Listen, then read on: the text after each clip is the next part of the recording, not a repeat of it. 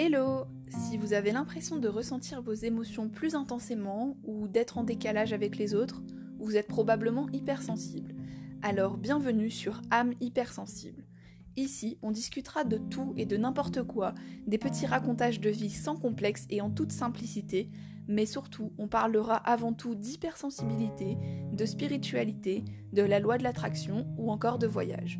Comment apprendre à gérer ses émotions? Comment réaliser ses rêves en utilisant la loi de l'attraction? Quels sont les secrets du bonheur?